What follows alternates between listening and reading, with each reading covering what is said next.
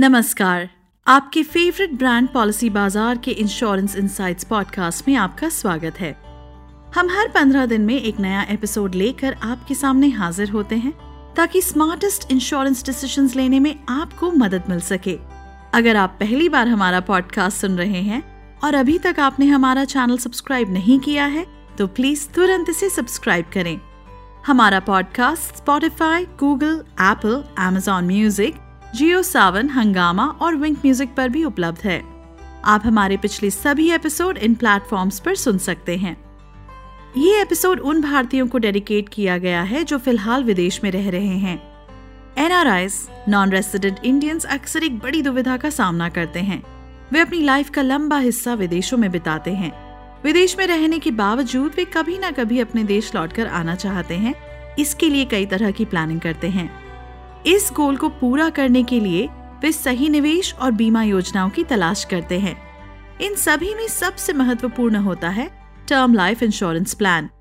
ये प्लान विदेश में रह रहे किसी भी एनआरआई के लिए ज़रूरी है, क्योंकि ये भारत में उनके परिवार के भविष्य को सुरक्षित करता है, चाहे परिस्थितियाँ कैसी भी हों।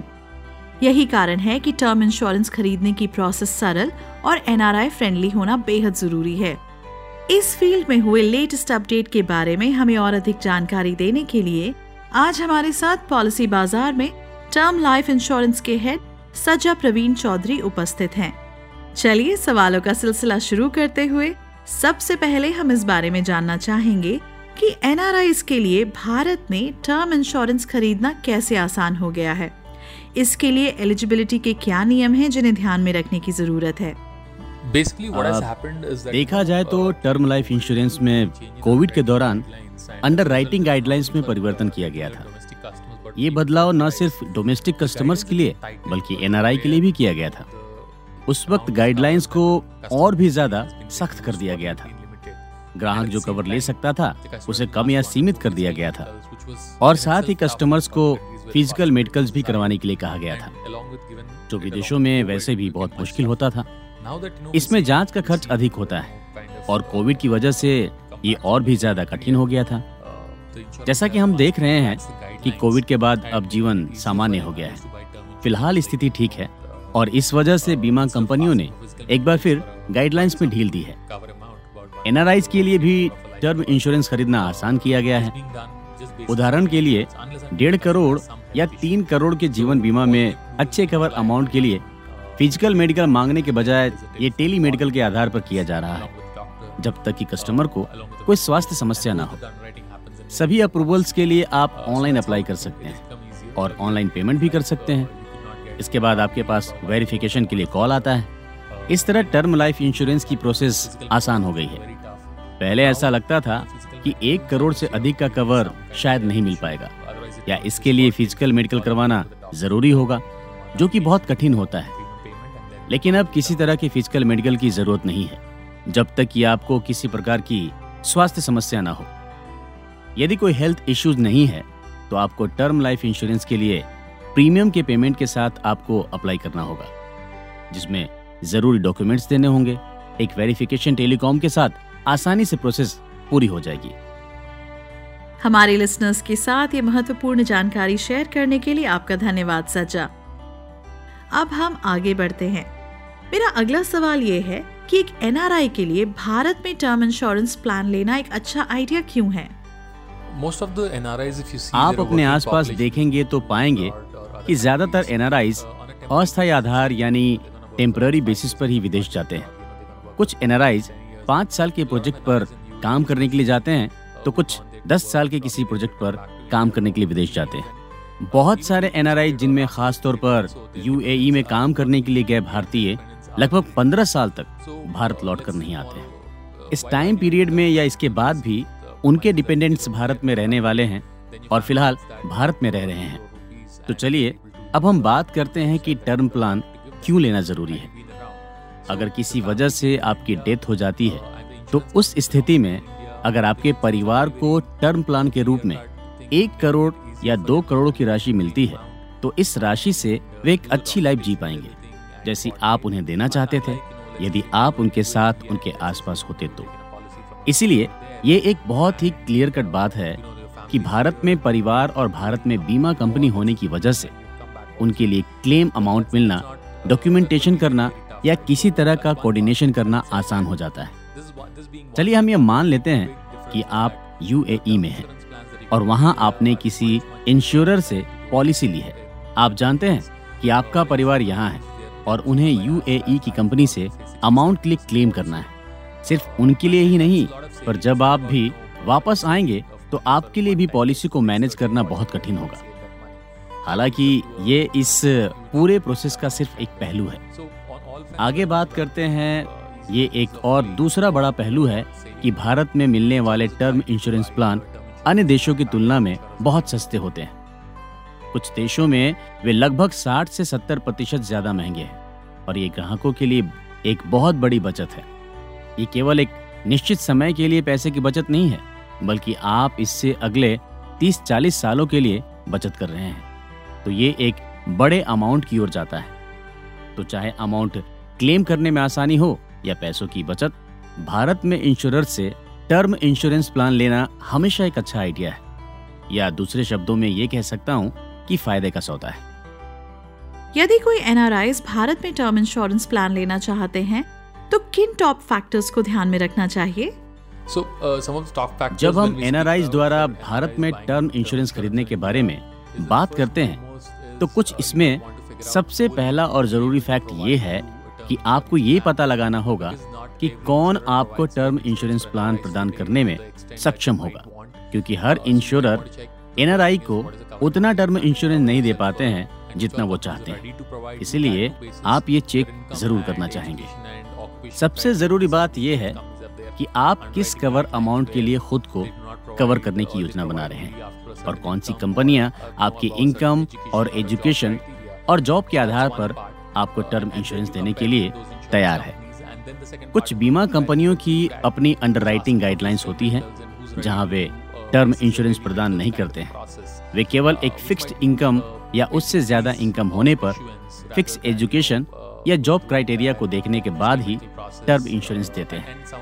ये टर्म इंश्योरेंस लेने का सिर्फ़ एक पार्ट है।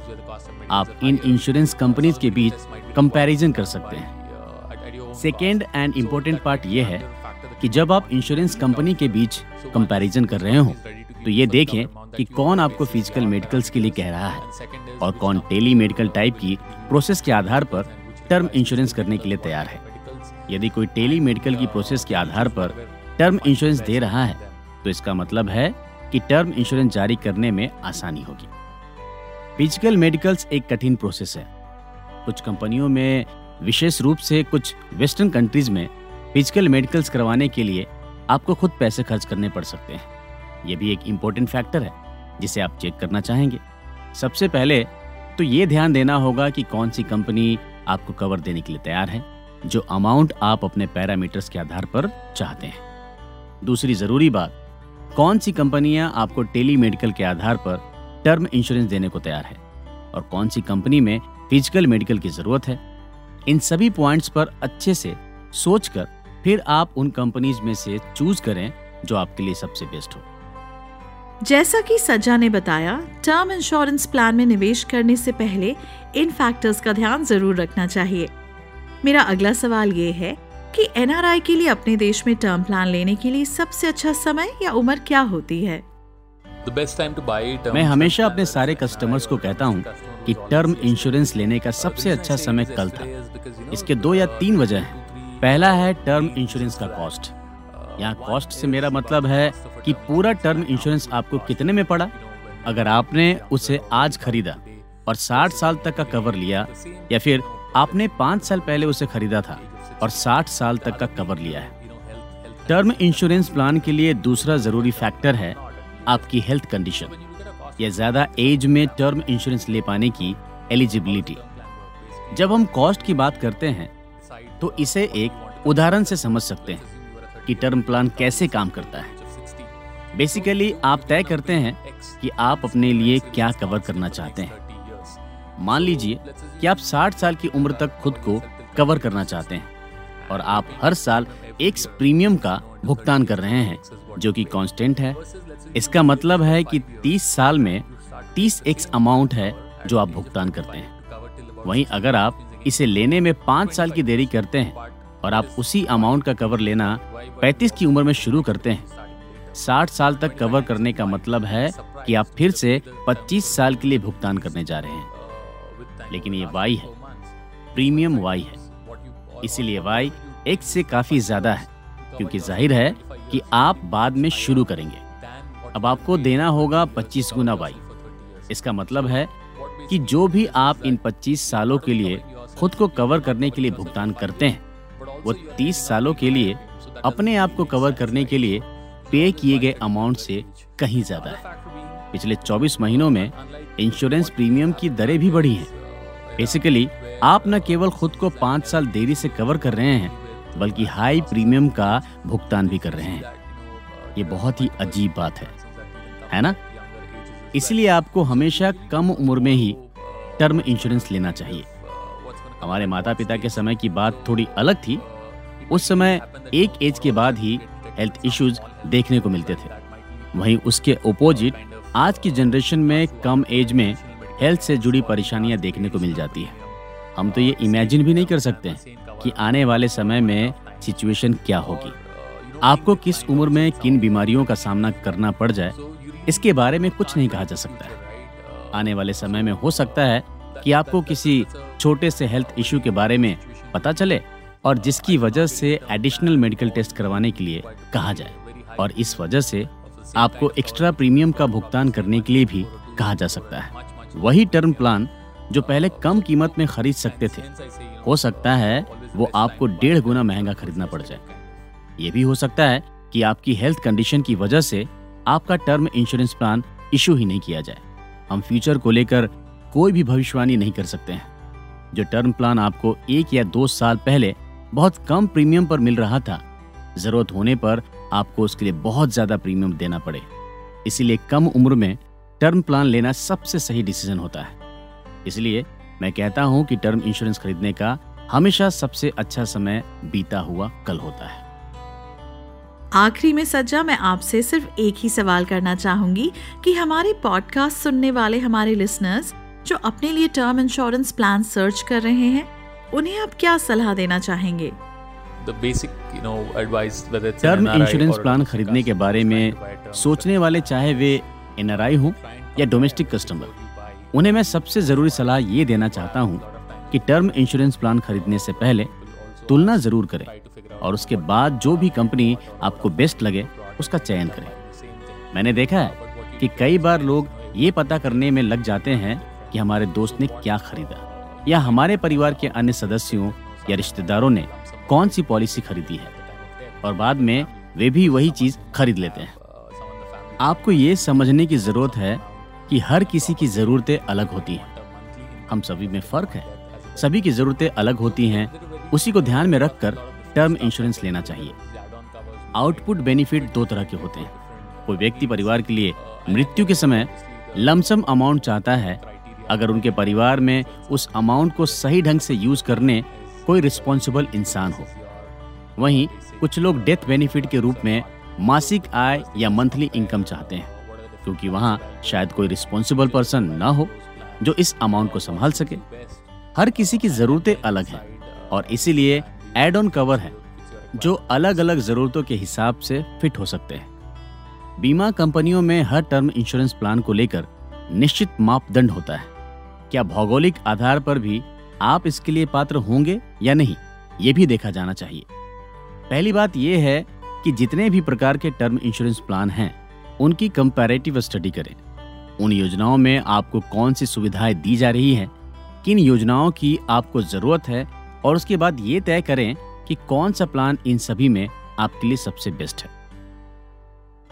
आपने जो महत्वपूर्ण जानकारी और टिप्स हमारे लिसनर्स को दिए हैं, हम उनके लिए आपके बहुत आभारी हैं। उम्मीद करते हैं कि ये जानकारी हमारे एनआरआई लिसनर्स के लिए मददगार साबित होगी। आइए अब अपने नेक्स्ट सेगमेंट पर आगे बढ़ते हैं, जिसका नाम है पॉलिसीपीडिया यहाँ हम आपके लिए बीमा यानी इंश्योरेंस शब्द को आसान भाषा में डिकोड करते हैं। तो आज का टर्म है लाइफ अश्योर्ड ये उस इंसान से जुड़ा हुआ है जिसके लिए बीमा लिया गया है। ये पॉलिसी होल्डर भी हो सकता है और नहीं भी।